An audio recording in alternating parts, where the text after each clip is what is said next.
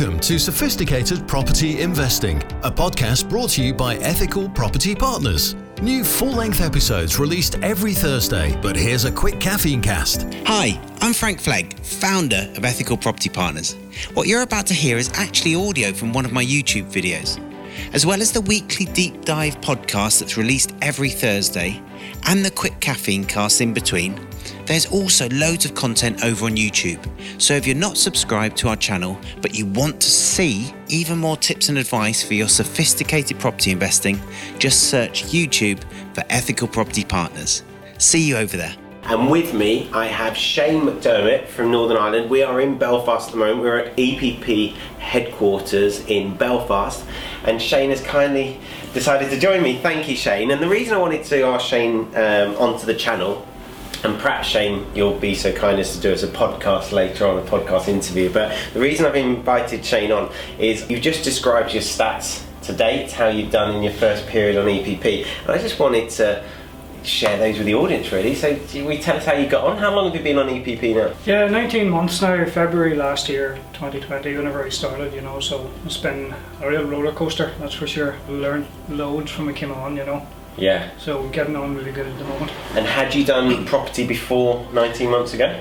I dabbled in it. I had an interest in it. I could see the potential behind it, which I think was one of the catalysts for jumping on board with EPP. You know, I knew that there was opportunities. Um, wasn't sure as how to fully utilise them, Mm. and I thought EPP would be a good sort of uh, venue avenue for that. You know. Absolutely, absolutely. So, fast forward 19 months.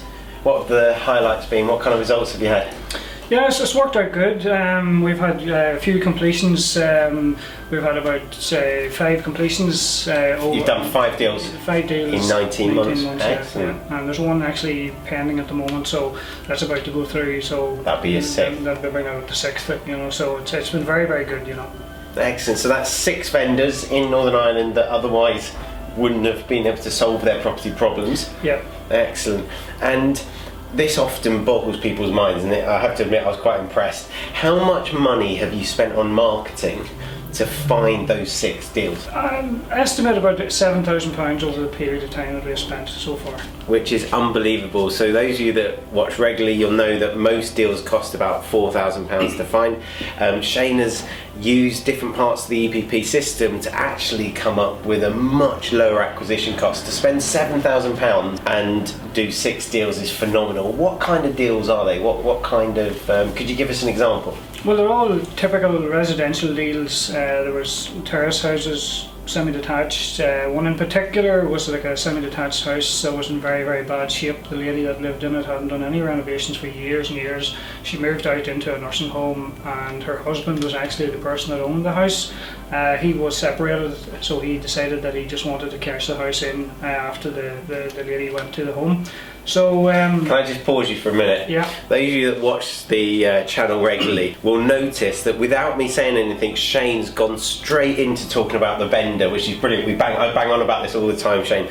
We always in EPP talk about the vendor first, and then we look at the property, and then we work out how to solve the problem and do the deal. So that was the vendor situation. Yeah. Tell us a bit about the property.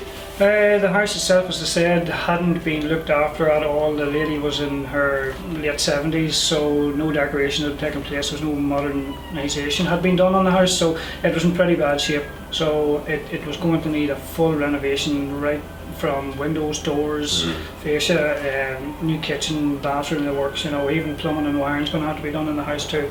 So um, it would, we knew I knew that there was going to be a substantial amount of money that was going to need to be spent spent on the house, which then reflects on what we were able to pay for a house, if you understand. So um, the vendor was happy with the offer that we made to them. What did Uh, you offer? We offered fifty five thousand. So now we're getting into the deal and how you've monetised and the, the, the deal and how the vendors uh, got the property off their hands. Is that what he wanted? He just wanted done with it. She'd gone into a home and yeah, yeah. pretty much. so what was the offer? Uh, we offered fifty five. 55 for it. How much of the work's going to come to? Well, we're estimating between thirty five and forty thousand pounds per So we renovation. go 40, so 55 to the vendor Mhm. and 40, so that takes it to 95. And what's the GDV going to be? What's it worth? GDV is going to be in the region of about 145. I've been quoted more, but sort of to keep things conservative, one four five. So fifty thousand pound equity. Yeah. Brilliant, uh, brilliant deal. What a big below market value. And is that typical of the other five that you did? Wouldn't be fun. That would be uh, a, a nice deal. Uh, The other ones are similar. Um, they're all cash cashing out a lot of a lot of money. They're not to that extent, but they are doing close to that. You know. Um, And is your strategy to then sell them on and, and build a cash pot, or is it to hang on to them and rent them out? Uh, a bit of both, actually. Um, if something looks like it's going to be a very good cash flowing property, if it's rented out, um, I'll try and hold on to those. Um, this one is in the price bracket where it's going to make it tough to rent out because of the returns that would be needed to justify the cash that be employed on it. Yeah. You know, so um, this one was perfect for uh, renovation and flip. Yeah. You know. And that's a traditional flip through a local agent. Is Yeah, that how you're yeah. doing it? Yeah. Excellent, excellent. Shane, thanks for joining us on the episode, mate. Appreciate problem. it. Congratulations, and Thank I'll you. look forward to your continued success. Thank you very much. Cheers, Frank. mate. Thank you. That was audio taken from our YouTube channel. For more sophisticated property investing tactics, just search YouTube for Ethical Property Partners and listen out for our full length podcast released every Thursday.